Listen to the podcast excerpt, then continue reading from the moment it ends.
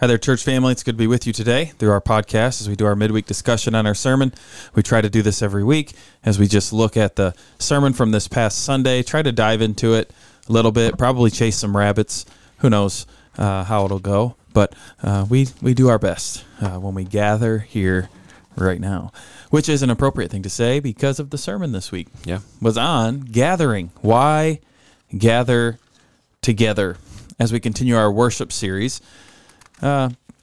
We tried to really, I think we have 12 weeks in our worship series, something like that, 11 or 12. And so we were trying to break out, different topics or different things within worship that we should be looking at. And this one came up of why do we actually gather together? And I don't want to say it's hard to find a lot of information out there on the importance of just the gathering. But it's also not easy. You can't find a lot of sermons on it. You can't even find a lot of places in books, more modern books, that would have a section on just the gathering and the importance of just gathering. Now, there's a lot of articles through COVID on that because COVID really brought up a lot of questions on the gathering. So you will find some of that. But what was difficult was finding what is so special about the Christian gathering that's different than other gatherings, because you would find in articles just like, well, the fellowship is needed and you need to gather to fellowship, which is true, but that's really any gathering. You have the fellowship aspect. It's like, what is different about the actual worship gathering, the gathering of God's people to worship and praise him? What is different about that? And that's what got at the end of the sermon, just the supernatural, event that is taking place within the worship service, the gathering of the people of God that too often we overlook, or too often I think we place the supernatural in the wrong spot and in the wrong things. So anyways, hopefully we'll have some time to dive into that. Let me ask this question to you guys. Do you guys, at the beginning of the sermon, I said there are two types of people here. There are people who love gathering and there are people who don't. What are you guys? Which one would you fall in? I don't like big gatherings. Okay. I do like having a smaller group. I do better in those settings than if there's an overwhelming amount of people, then that's. But it's also probably a smaller group of people, Sure. Or yeah. Because if I was like, hey, Spencer, come with me. There's like a group of 15 people getting together. Let's go. Yeah. You'd probably be like, I'm excited. I mean, if it gets, huge groups to do create anxiety in me. I mean, smaller groups.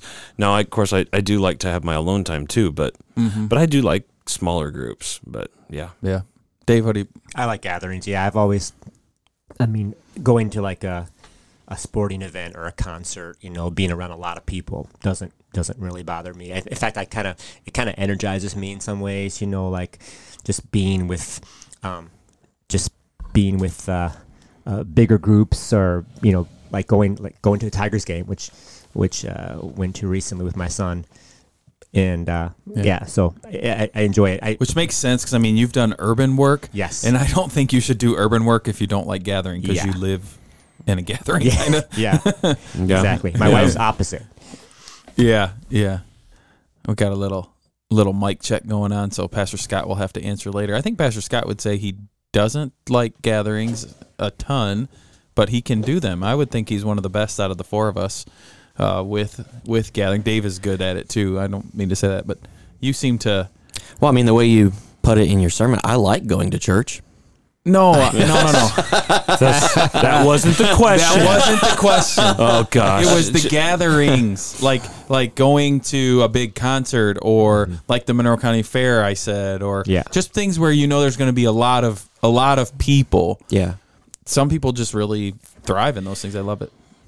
Yeah, I guess. Yeah, I enjoy gatherings. I don't not like them. I guess it always just depends on what we're gathering for. Yeah. And how I honestly think there's probably like a lot of gatherings, like if you would say the Monroe County Fair, like if those kinds of gatherings, I don't know how much in common I really have with a lot of the people I'm there with. But I would much more fit in terms of like, I like being at a gathering with a group of people that I know. Yeah. If that makes sense. Mm-hmm. Yeah. Yeah. Like for me, I mean, we go to vacation, we always go to the west side of the state, and it's pretty typical of us, traditional of us, to go to Michigan Adventure, which is like a Cedar Point. But they have roller coasters and they have a water park. It's all included. And we really go for the water park. But for me, that's just like the worst day. It's the most draining day of vacation. I got to go and deal with parking. I got to pay a ton of money. I'm going to this place with all these people that I don't know. I'm going to wait in line, you know, and it's just like, this is just not what I want to be doing with my time. And it's because there's just so many people mm-hmm. there, you know. Mm-hmm. And so then I tend to be like, I'm not going to ride any rides because I don't want to wait in line. I don't want to deal with all the people. And but some people just love like those types of environments. You know, I know families here at this church, they'll leave church and go to Cedar Point. And then they'll be back for evening worship. It's like, you were gone 5 hours. Yeah, we rode 2 rides. It was awesome. And we came home. I'm like, what? Why would you put yourself through that? Yeah, I wouldn't like that because of reasons other than the gathering. Yeah. Yeah. I don't like gathering with people in a line for an hour. Yeah. That's not my kind of gathering. I mean, and for me, the biggest ones are usually like sporting events. And I've gotten where I used to love going to those, like the spectacle of it, seeing all the people. It was really thrilling and exciting. And I don't know, just getting older, I guess. I'm like, I just don't want to have to deal with all the mess and all the people, honestly. I'd rather just sit at home and watch the game with maybe some friends or something like that would be better. But anyways, so our mind around gatherings, and there is an importance in gathering apart from making it a spiritual thing. Just we see that, right? People want to be together, and there's an importance to that as well. There's camaraderie. There is the fellowship aspect. There's being neighborly. All these different things that are important in our gatherings. Or if you even think just about family gatherings, you know, your family gathers for a reason and for a purpose, to see each other and to care for each other. And you can't really just do that by phone. You know, that's hard to do. Or now, I mean, technology has gotten so good. It's crazy to think that I can just push a button on my phone and see somebody in a whole different country, and we can talk live to each other back and forth like they're sitting right by me. That is a great thing. It's a really neat thing, but it's not the same as like sitting in the same room and talking or being in the car together. There's just something different to that we all would have to say is true. And so when we talk about this gathering of the church, some questions come up. You know, I was like, what makes it different? Why can't I just be a part of the Moose Club and gather with those people and do good things? You know, what makes it so different? Or why can't I just stay home with my family and say we're Christians? Why do I have to go with other Christians to some place to gather together? You know, I think about Pastor Peter, who we support over in Africa, and he sent us a picture once, and he's like, "This is where our church started. It was a tree." Mm-hmm. You know, it wasn't like a building or anything. It's like, this is where we met. Why did those people feel the need to have a place to meet? You know, like, we're all going to meet here. They didn't have a building to go to or comfort or anything, but they found something important and a reason for doing this. And the Bible speaks of this, and I hope it was helpful on Sunday to go through it.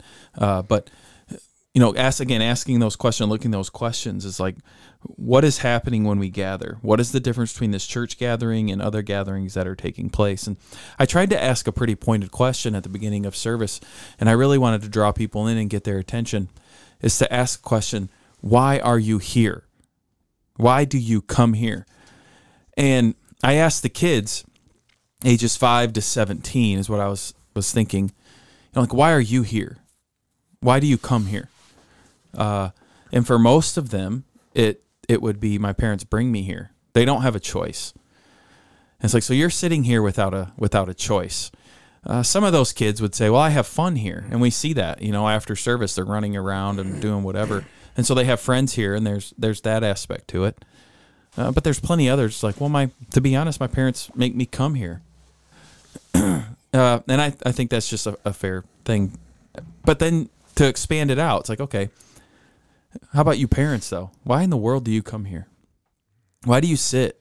I mean, I've had parents say, I don't know why I come to church because I'm just in the hallway with my kid the whole time who's acting up. So what's the point of me being here? That's what I hope that this sermon answers that question. It's like, it's worth it, right? It's worth that battle. But anyways, why, to answer that question, it's like, why are you here? And I think for a lot of people, the question really is, even though they're not kids anymore, there's like their grandma or their mom on their shoulder saying, you should be at church. You should be at church. And so they just sit through it. I think it was Alistair Begg. I was listening to a sermon he did on worship or something. And he was telling this story, you know, and the kids were saying, you know, Mom and Dad, why do we come? And the mom and dad's like, because I was forced to come and it's good for you. And so just learn to deal with it. And the kid ends up asking the parent, well, what happens if I like it? And the parents kind of just laugh like, that's not going to happen. But you still got to keep going through it. Church isn't something you like or enjoy, right? It's something you do and you have to do.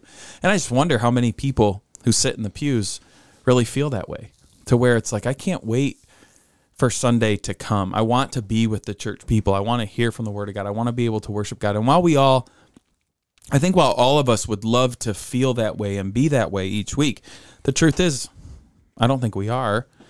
That's because of sin in our life. But a better understanding of the gathering, of what is happening and what is taking place, I think would help us in that area to have more of a desire to be there with the people God has put in the church. And so when we look at like Hebrews chapter 10, verse 19 to 25, I didn't feel I could do like expository preaching this week just through that passage. But in that passage, we see that because of what Christ has done, because he's sacrificed once and for all for our sins, that's what's taken place. We see the writer of Hebrews end up saying, why are some of you not gathering together? If Christ has all done all this stuff, you should be gathering together and worshiping him and sharing his word together. There's like an insinuation here of this. We don't necessarily see that command, but we see it in a negative way, saying, why are you forsaking the assembling of yourselves together? So some people have already stopped doing that. And so I took some time to try to look at the Old Testament and see the gathering taking place, or the assembling of people together. I definitely didn't do it exhaustively in our sermon. There was more, but I did find it interesting that the first place church seems to have happened was in Genesis 4 with Seth, with Adam and Eve's children, because it says they begin to call on the name of the Lord in Genesis 4:26. And there was this idea of they were doing this together. And so you think in the garden, Adam and Eve had the privilege of assembling together with God himself in the evening, and walking with him and talking with him. But then sin took place, and God had to remove them from the garden and send them out, and he wasn't walking with them anymore. And so the people of God, who've been made in the image of God, we see very soon start to gather together. Why? To call on the name of the Lord together. And then as you continue on, there might be other places that I skipped. Like I said, this wasn't exhaustive. But when we get to the story with Moses and the Israelites leaving Egypt and going to Mount Sinai, God calls for the people to gather together. Now, I want to get you guys involved somehow, and this could be a dumb question, so that's fine if it is, and I'll just keep talking after. But I brought something up in the sermon. Why didn't God just tell Israel? Why did he make them come to the mountain? Why gather them together? Why not, like I said, you guys stay in your house, and I'm going to give all of you a vision. I'm going to help let you guys all know in your house. I'll tell each family what the laws are. So you guys just stay there, and then everybody will have it. Why the work of gathering together and don't touch this mountain? And why gathering all of a sudden so important? So much so that Moses would say later on, like, you guys remember the day we assembled, don't you? Like, it was a big moment and day in the life of Israel. So what are we seeing, I guess, there with the gathering that early on in the Old Testament? I don't know. That's a dumb question. All right, I'll move on. Glad you said it. Yeah. I don't know. I appreciate that. Just kind of some thoughts that come into my mind is, after the fall, you see, not only does sin separate us from God, but it separates us from each other, because Adam and Eve start turning on each other right after the fall. They start blaming each other. So in God's grace restores creation. God, it doesn't destroy creation. So God is about bringing back what was lost. And part of that is not simply our relationship with him, but also as a fruit of bringing back our relationship with him, bringing back our relationship with other people. Mm. And that's what God is about. So that's what the story, we see the fruits again of sin with Cain and Abel. It isolates us from God, but it isolates us from each other because we kill one another. So you're right, whenever Seth is there and they're calling upon the name of the Lord, that same idea is used of Abraham, I believe, whenever he calls upon the name of the Lord. It's even used in the New Testament in 1 Corinthians chapter 1, where it says that we are those who, all of us who, everywhere, who call upon the name of the Lord. So I think bringing them together at Sinai is simply the expression of that reality that the gathering is God. Sin scatters us from God and from each other. Mm-hmm. And so God is back for bringing us back to himself, but also bringing us back to each other. Mm-hmm. And so the church is a recovery of what was lost in creation. Mm-hmm. And it's a new creation. And God was recreating at Sinai, I think, showing them that what his whole plan is about is a new creation, bringing us back together, because it's not good for us to be alone. We're not meant to mm-hmm. be alone permanently in an isolated way. I think some of that is what's in the background of it. I'm sure there's a lot more, but that's something. I was just thinking it like maybe not even so much theological reasoning of this, but just like this is one of the areas that I think even the world and secular scientists and researchers have been able to figure out, like just what you said there at the end, Spencer, that it's not good for people to be alone. Mm-hmm. Like really bad things happen when people spend extended periods of time alone by themselves. Right. It's just not how God designed us to be. But I just think it's also interesting, not only in the Old Testament, but also in the New Testament, the focus doesn't seem to be just on God saves individuals, but he calls him to himself a people, a group of people. And when you are saved, when you become a Christian, you put your faith in Christ. Yeah, you are individually reconciled to God, but at the same time, you join the family. That's how it's seen. My mind went to 1 Peter chapter 2. We're in the Old Testament, not New Testament yet. You're jumping ahead. Both are Christian scripture, so okay, go ahead. It's true. We're not Marcionites. There you go.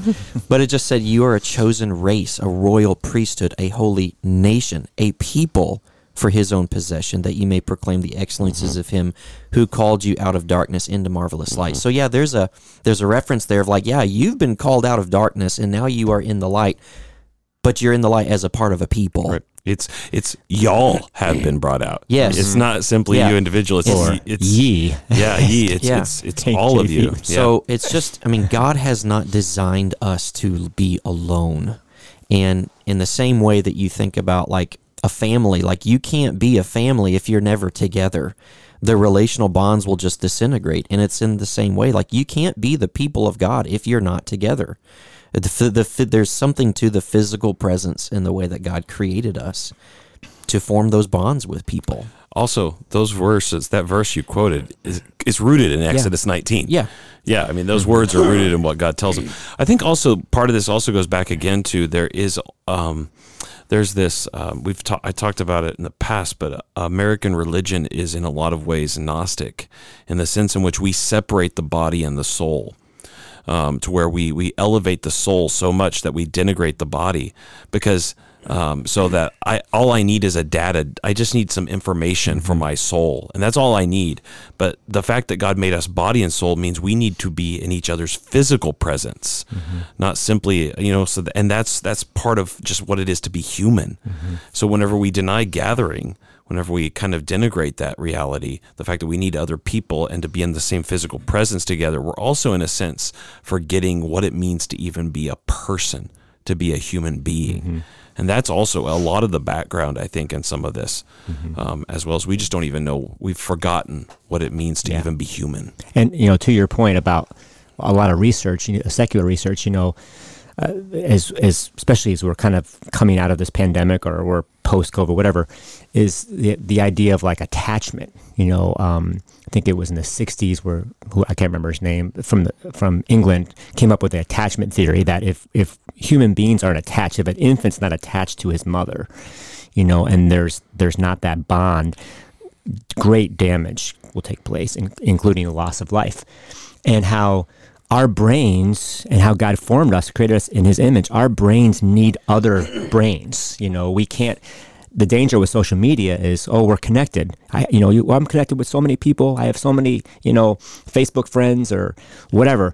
But the danger of that, if we're not connected, like physically, like, we're not in the, presence heals, being with other people, obviously, being with the Lord, with God too, in that relationship. But that attachment is so vital to human life. And I think that's why Hebrews says, don't neglect meeting together. And, Pastor Tim, you mentioned that too. It's like when you're not here, there's something missing because we're a family. We miss you, not because, it's about the numbers, but it's about we're the body. And if you're missing, that affects the overall body. That whole idea of attachment, I think it's very important. So, we see in the Old Testament that God had set up other assemblies for the people. There were different times when they were supposed to assemble together.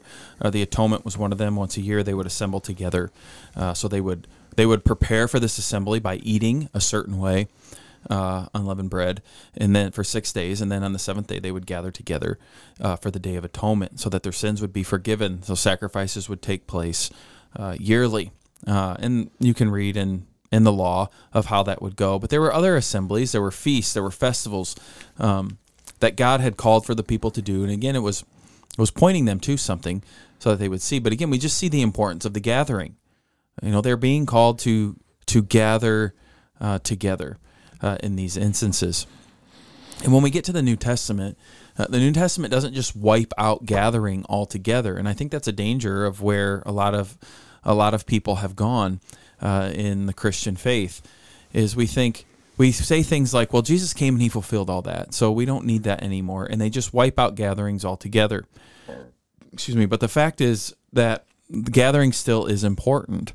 The festivals, the Day of Atonement we see is not something we need. Our Day of Atonement was the day Christ died and then he rose again. And so you can't say we don't need the Day of Atonement. We need it greatly. It happened in Christ. Right. But we don't have to do it every year now. The writer of Hebrews tells us that. Christ died once for all for sins. And so then what does that mean? I mean, if we don't have to do these festivals, if we don't have to honor all these special Sabbaths that were out there, well, what do we have? And so what we have to do is we have to look at the New Testament and say, well, what was the church doing? What did it look like soon after Christ left? Because, we don't have these great commands necessarily of what to do. And so you have to infer some things from Scripture.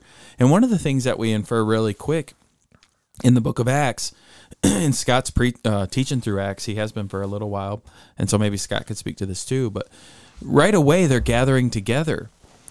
After Jesus ascends, they get together and they're praying, and the Holy Spirit comes upon them when they're together. Then they leave that togetherness. They go and preach the gospel, and now there's more people to be together.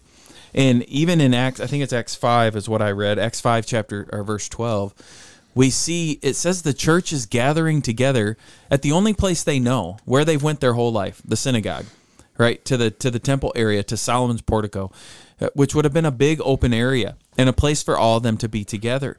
And they're teaching the word of God there, and it says God is showing them wonders and signs are happening as people are being healed, but they're all coming together to hear this word, right, and to be together. And so right away they're gathering. They're still gathering. And so there's this importance early on in the New Testament for a gathering to take place. And so we can't just say, again, that Christ wiped all that out, and so no longer do we need to come together as a family, like you were saying, Scott. No longer do we need that because God saves me personally. No, I mean, the New Testament is so clear, like you guys have been saying. We are saved into a family and to be a part of a kingdom. Or using Jesus' words when he talks about, I am the vine and you are the branches. What does that mean? That means we're one plant, though. We're not a bunch of different plants. We're one plant together then. And I think, maybe you guys are more historical than me, but it's just a very American mindset to be very individual. And we've took that to our faith. We've took that to salvation, and that's been a bad thing for the American church. It's led us in a lot of bad directions, to the point to where now we think we can do this whole Christian walk by ourselves, and it's just never been meant to be that way, right? There's no category for that. I've been saying that a lot to people through this series, one-on-one. There's no category in the New Testament of a Christian without the church family. Like that's not even a thing for Peter or Paul or any of them to discuss, because it doesn't make sense. That's not something. It's something we've come up with later in life, you know. And the Roman Catholic Church probably doesn't really have to deal with that, because you have to go to church to get grace, right? You have to go to church for these things. But as Protestants, it seems to be maybe a little easier excuse for us in a pitfall that sadly we run into a lot. Mm-hmm. But again, the New Testament's very clear that we should be meeting together. And as we meet together, the second thing was that when the church gathers, one of the things that makes us distinct from other gatherings is he's gathering his chosen people together. Dave, maybe you can speak to the word for church in Greek. How do you say it? Ecclesia. Yeah. Okay. And it means what? It's simply the little ek, ek in Greek simply means out, like out of. And ecclesia means assembly. So it's literally translated would be a called out assembly out. So the idea of assembly, of gathering, but we're also called out, meaning not to be a part of this world or to be a separate would be the idea, like a separate assembly.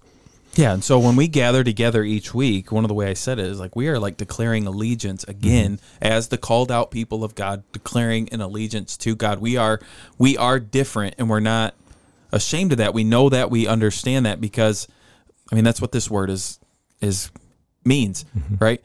He has called us out together to gather, to assemble. So the called out ones assembling together, and that's what's happening when we gather each and every week, right? What should be in our minds is we've been made a new creation. The old is gone, the new has come, and so we are very, very different. And I think one of the things I failed to do in the sermon, I tried to bring that out very clearly. I didn't want to hide the difference. And so, like, yeah, the people out there are different than us. This thing in here is for us. God's called people to worship Him. What I should have done, and I thought about it later, is I should have said, but I do know there are people among us today who are not one of the called out ones. And that's okay. You're welcome to be here, right? And we hope one day you would be us, that you would be, you know, and it's not because we're special, you know, or anything like that. It's just because God's poured His grace out on us. But there is a difference, and I want that to be in our minds and to be understood that it's distinct, you know. There's a lot of groups that we could be a part of that we'd be happy that we're different. It's like, yeah, I'm a part of this club, and you're not, you know, and I'm proud of it. I'm proud of that fact. But yet, when it comes to the church, it seems like, don't be proud of that. You need to let them know that you're not different than them. And it's like, no, I am. I'm not bragging. I'm not, you know, I'm not trying to be anything like it. It's just, I'm thankful that I'm one of the branches in the vine, right? And that He's done that for me.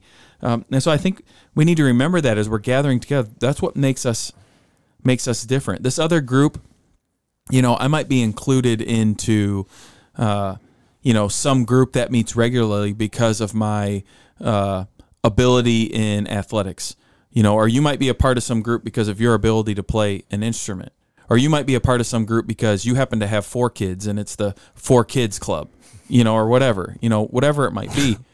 But the fact is, some human let me in that club, right? I mean, that's what it was. I impressed some person.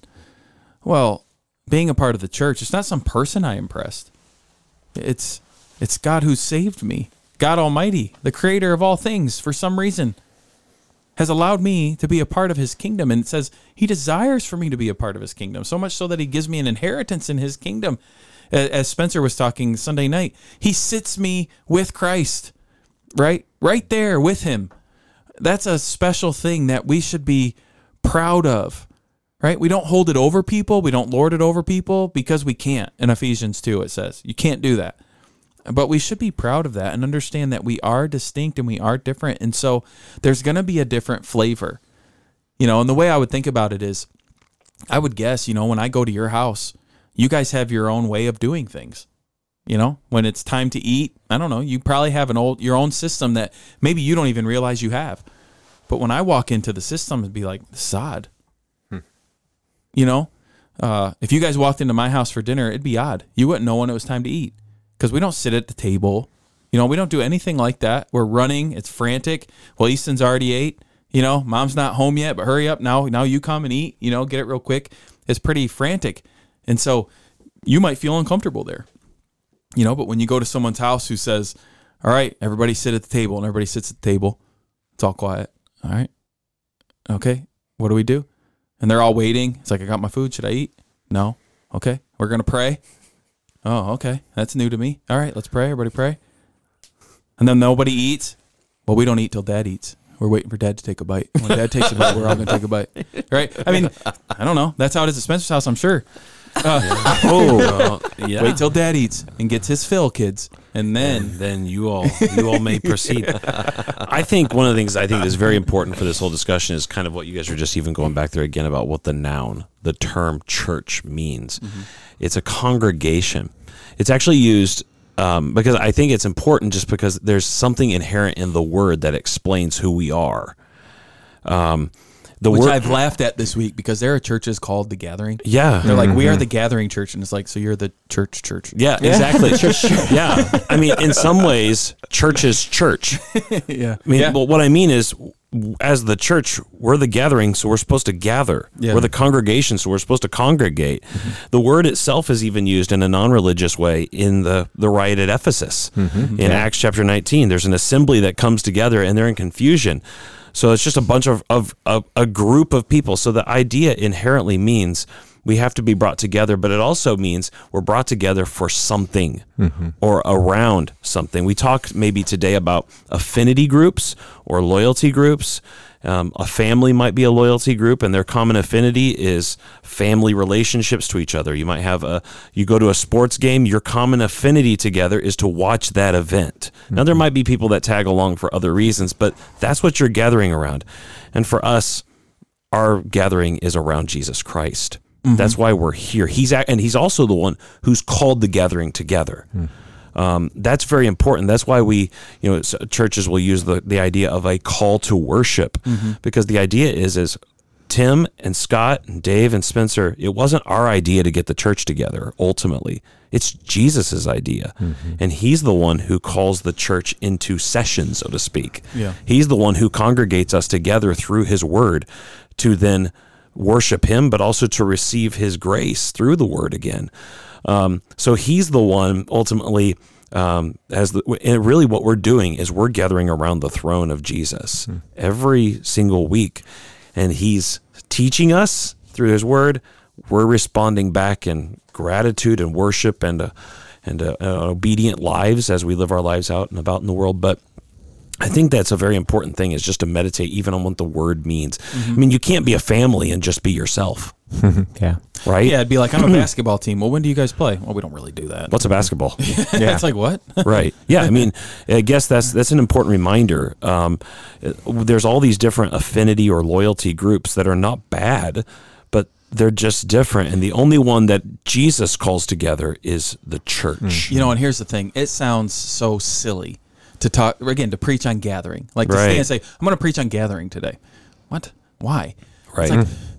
It's the way we're talking about it, I think, is very commonsensical. It's like, this makes complete sense.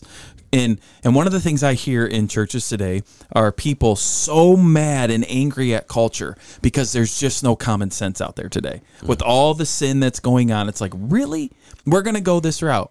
But yet we have tons of church members who don't gather. Mm.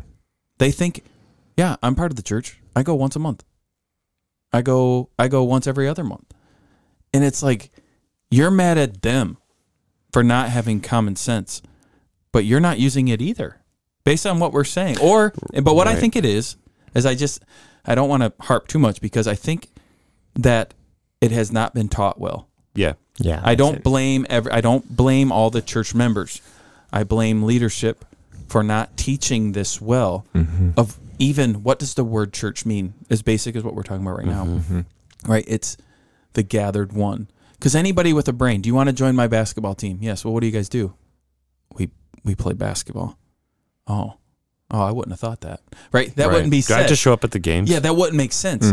Right. But when people don't know, well, what is the church? Right. The church is is a gathering. We gather together to worship God. Oh, yeah. So it's really important that we gather. It's really important that you do that. If you want to be a part of this, you need to gather with us. Oh, okay. All right. That makes sense. But I just don't think it's been taught very often or too well. Anyways, so as Spencer, you kind of alluded to this, God gathers us together, those he saved by his grace, and he gathers us to worship him, right? And so we're gathered together. As we gather, why are we gathering? We're gathering to worship him, to hear from his word, to honor him, to glorify him. And so we want to all do this together, but yet God works in the midst of that, because as he gathers us to worship him, if our worship's being done rightly, then we remember who we were before he saved us, or remember what he has done for us. And when we're together, we're remembering that for everybody. I read a quote out of Matt Merker's book called Corporate Worship. It says, just as the sight of the bride makes the groom's heart swell with love, church members should overflow with affection for one another when they behold the assembly. This is the people whom Jesus bought with his own blood. This is the people who have committed to care for me, put up with my faults, and point me to Christ again and again. I talked about sitting in the back of the building, and there were so many distractions back there. But when I read this quote, I remember sitting there. I read this, and I remember God using that just to remind me, like, basically, Tim, you allowed those to be distractions.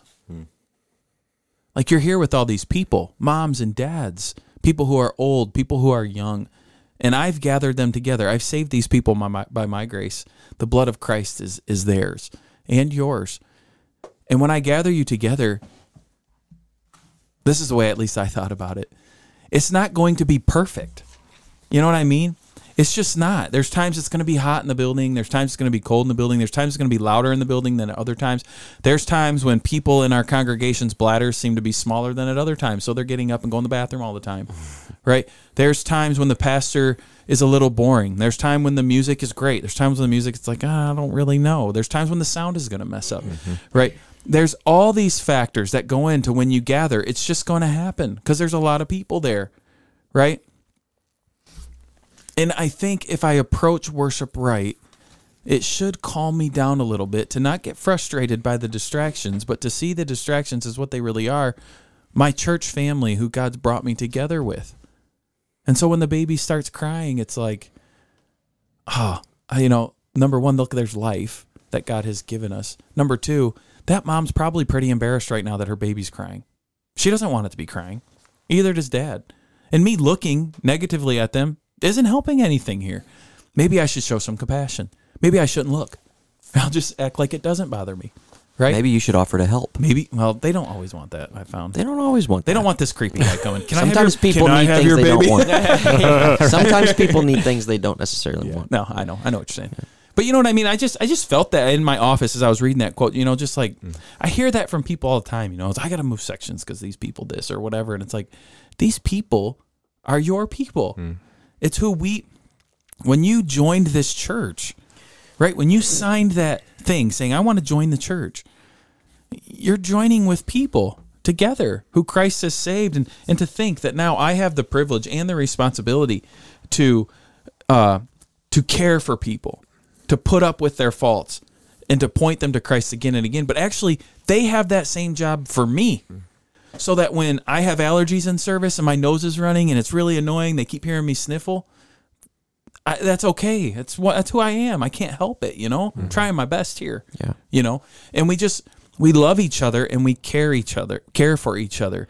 And that's one of the great things that God does when we gather. If we didn't gather together, I would never get to grow in that area of my life, right? And I think that's why we oftentimes want to be alone, is like, I don't want to put up with other people's faults. Like, no, we're called to do that. Yeah. Something I've been thinking about in our conversation is, I mean, really, everybody gathers because everybody, like, I mean, even thinking back to the way we started this conversation of like, are you one of these people? Are you one of those people? Everybody gathers with someone because I think everybody actually does desire community around something. Yeah, I agree. It might be a larger size community than others or whatever, but everybody wants that. And if you look at so many of the things in our world today, people can find community around so many different things. Like one of the things that strikes me, like just thinking in particular, is like you have people who find community in like a certain workout groups or something like that. And their commitment to that is almost religious in a sense of like gathering together, being there, holding each other accountable, changing patterns of their lifestyle, learning from one another, encouraging one another. And it's, I think people are attracted to that because it's where they find community. And that can be beneficial. If you join a community like that, you're probably going to end up being a healthier person. But, you know, from Hebrews 10, you know, the passage that you preached on, what he says there, verse 24, let us consider how to stir up one another to love and good works, not neglecting to meet together, as is the habit of some, but encouraging one another, and all the more as you see the day drawing near. So those things that we're to do, consider how to stir up one another to love and good works, encouraging one another. There are certain things that only the church community can do for you. Nobody else in any kind of like community that you might find somewhere else cares about your eternal salvation. They might at a like a personal level, as a, like if another person is a Christian that's part of that community, but where you find like the only thing that we necessarily, I mean, there's more that we care about. Like you can find community. I guess my point is you can find community and you can find help in other kinds of gatherings, but the church's unique focus is spiritual in nature of like, who else cares about the fact that you're falling into sin? Who else cares about the longevity of your faith throughout your entire life? And that's what the community here is trying to do. There is no other community that you can find that is actually working towards that goal. So, I mean, go ahead. No, that brings us to really our last point, which is good, is when we gather together, something supernatural is taking place. It doesn't happen anywhere else. It doesn't happen at a sporting gathering. It doesn't happen at a community event. It doesn't happen in the family gathering. There's something supernatural happening in the gathering, and it's because God has called it together, and God has promised us that his presence will be there with the church as they gather. And we have to remember that. And it happens in some common things. It's not some extraordinary events that's happening and taking place where all of a sudden we see the roof of the church crack open and the heavens split wide and here comes God, right? That's not what's happening. It's in the God-ordained means of worship that the supernatural is happening. And so when I am preaching or one of you are preaching, what we really have is we have Jesus speaking to us, not because Tim is special. In fact, that's actually what's so humbling and overwhelming that oftentimes makes me not want to step on the stage, because it's embarrassing thinking that this is supposed to be Jesus talking and it's me knowing everything about me at that time, right? But the Bible, that's what the Bible is teaching us and tells us, is that when the pastor is preaching, we are hearing the words of Christ. Christ is preaching to us and speaking to us. And we have the promise of the Holy Spirit moving and working in the hearts and minds of the individuals who are there. And so what's so awesome is we said that this gathering is not for the lost. And I believe the Holy Spirit is working on those who have been saved. But what's crazy is the Holy Spirit's also working on those who are lost. Those who aren't really a part of the gathering is working to make them a part of the gathering in a supernatural way that doesn't happen in another place. Well, we do believe that. And God in his control brought them there. Yes. He brought them there to be a part of the physical gathering that day. Yeah. I think the last point you talked about the supernatural element, is very important. It reminds me of, remember we walked through some of the Screwtape letters, and there's an early one where he says, whenever you're the patient goes to church, and he notices all of the things that you were talking kind of about being, it reminded me of being distracted about all these different things going on. And that's what he wanted them to be reminded of. But whenever we remember the supernatural element of what's going on in the church, that should really refocus us. I think about Revelation chapter 1, where Jesus is described in very vivid imagery, but then he says that he walks amongst the seven lampstands. Jesus, and then you see the seven letters to the seven churches. They've all got problems, but Jesus is walking in and amongst them. Jesus, the person of Christ, is communing in our church fellowship, despite all of the messed up stuff going on and all the distractions.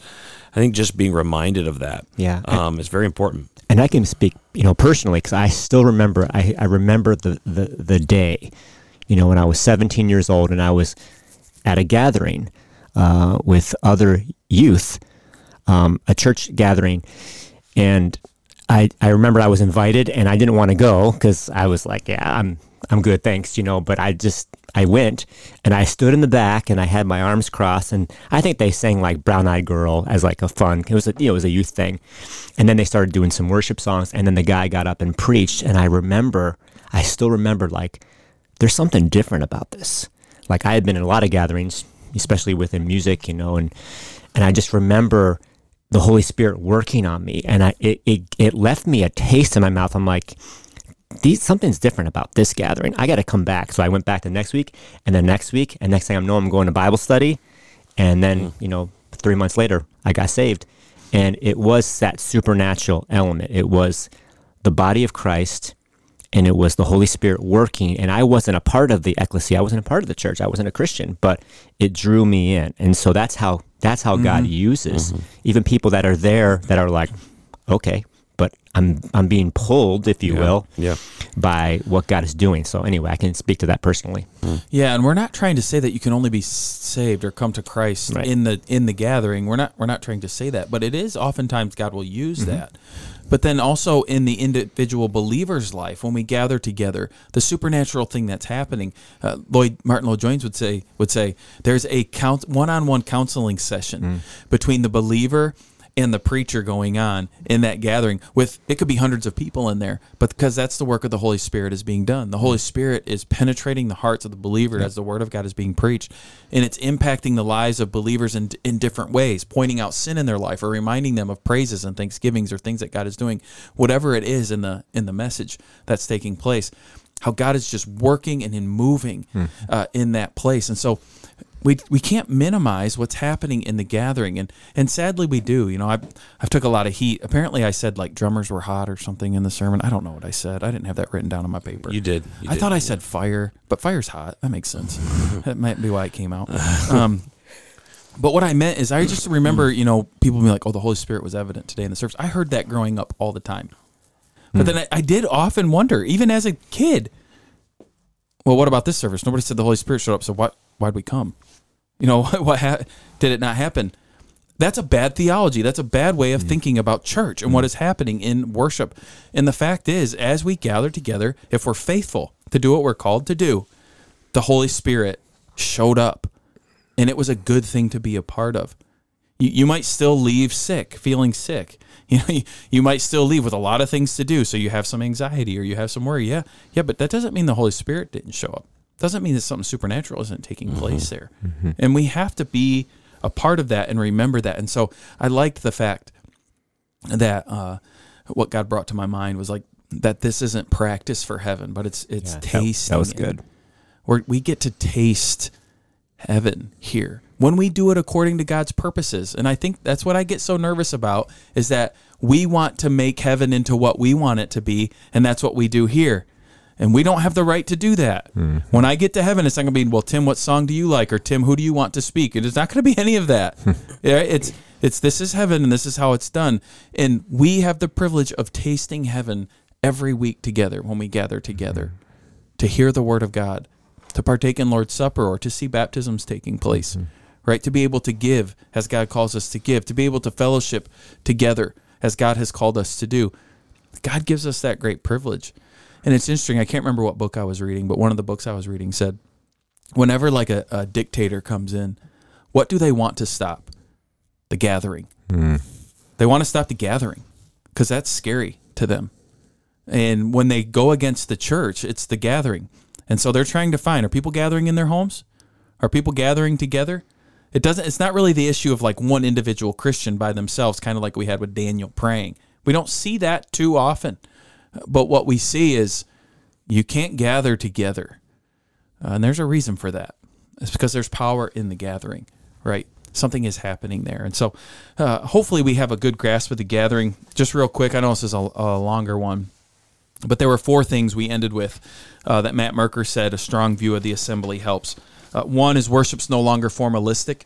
And so when we see Lord's Supper, when we see preaching, when we see singing, when we see giving, when we see baptism, when we see these things as supernatural means that God has given us for him to speak to us, for us to worship him, it's not about formalism anymore. It's like, well, this is when we stand up, this is when we sit down, this is when we sing a song, now we can go home.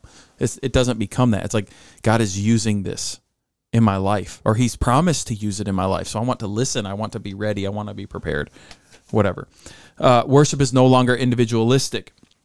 And so he was saying we gather with those committed to endure to the end, to love each other in Christ. And so I desire good for them above myself in worship.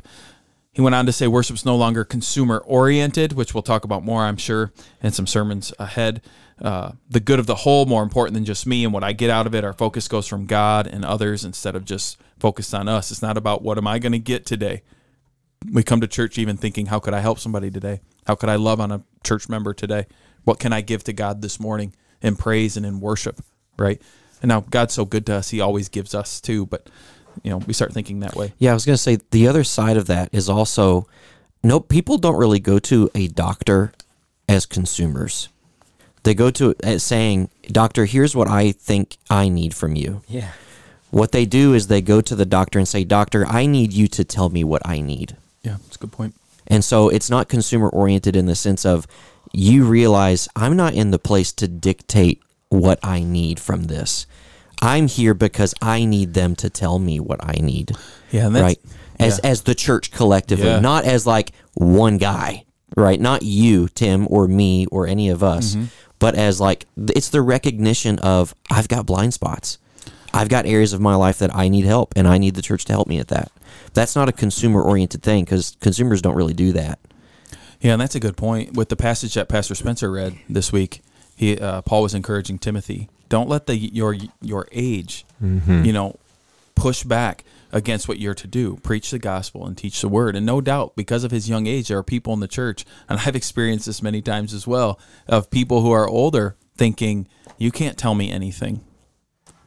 And it's like, I know you're my pastor and stuff, but you can't really tell me anything. You haven't lived that long. You just don't know it. You just don't get it. And it's like, well, no, actually, there's a supernatural thing happening that even me, young me, if I'm faithful to preach this word, God's going to use it in your life, and you need to hear it.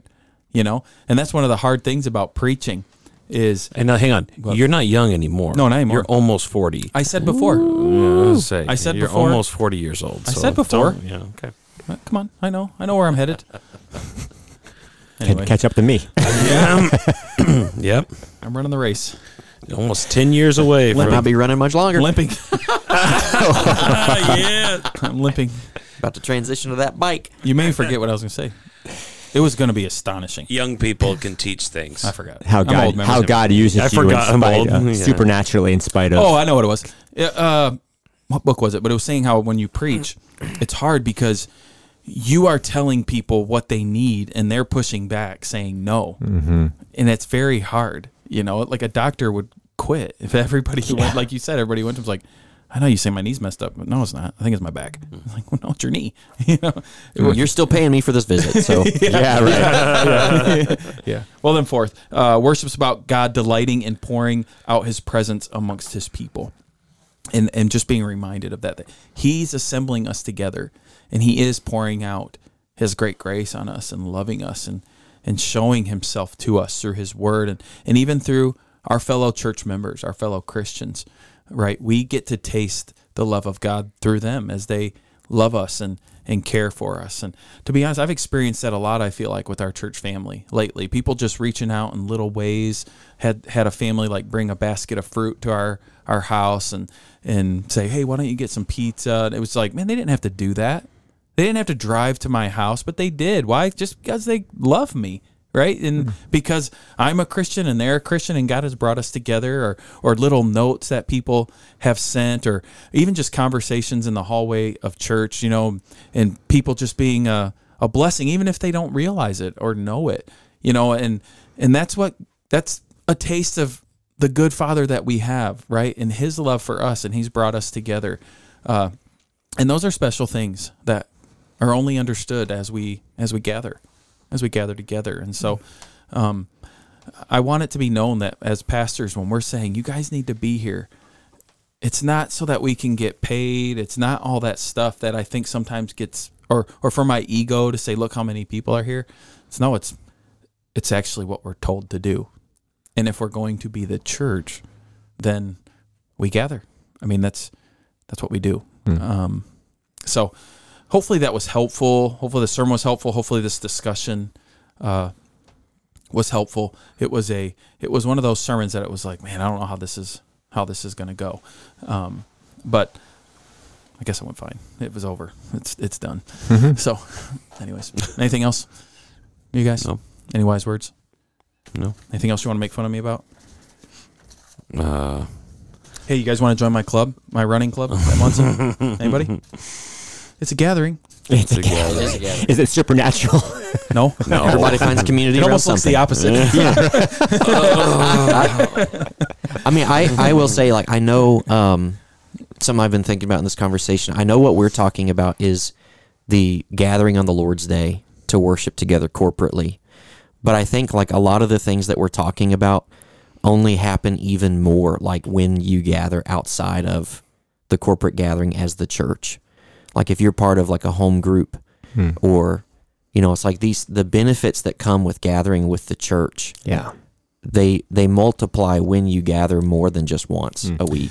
Yeah, but I would warn that we cannot equate a home group gathering with the gathering that we were talking about. Yeah, I know. And that's what I said. Yeah, it's like, that's not what I'm saying. Yeah. I know what Scott, were you equating the... I'm just being mean. Yeah, I know.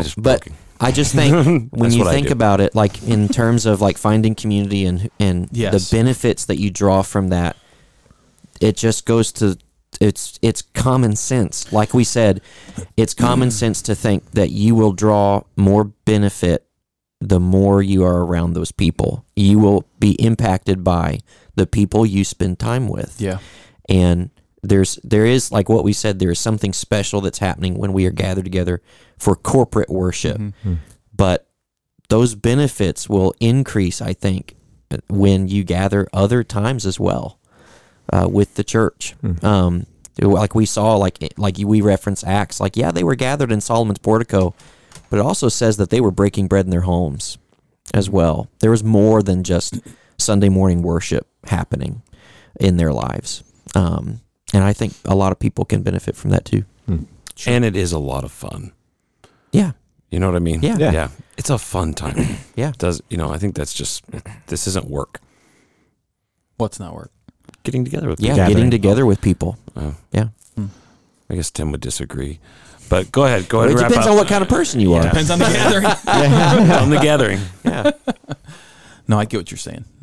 It is. But it is fun. Mm-hmm. At times. It is, yeah.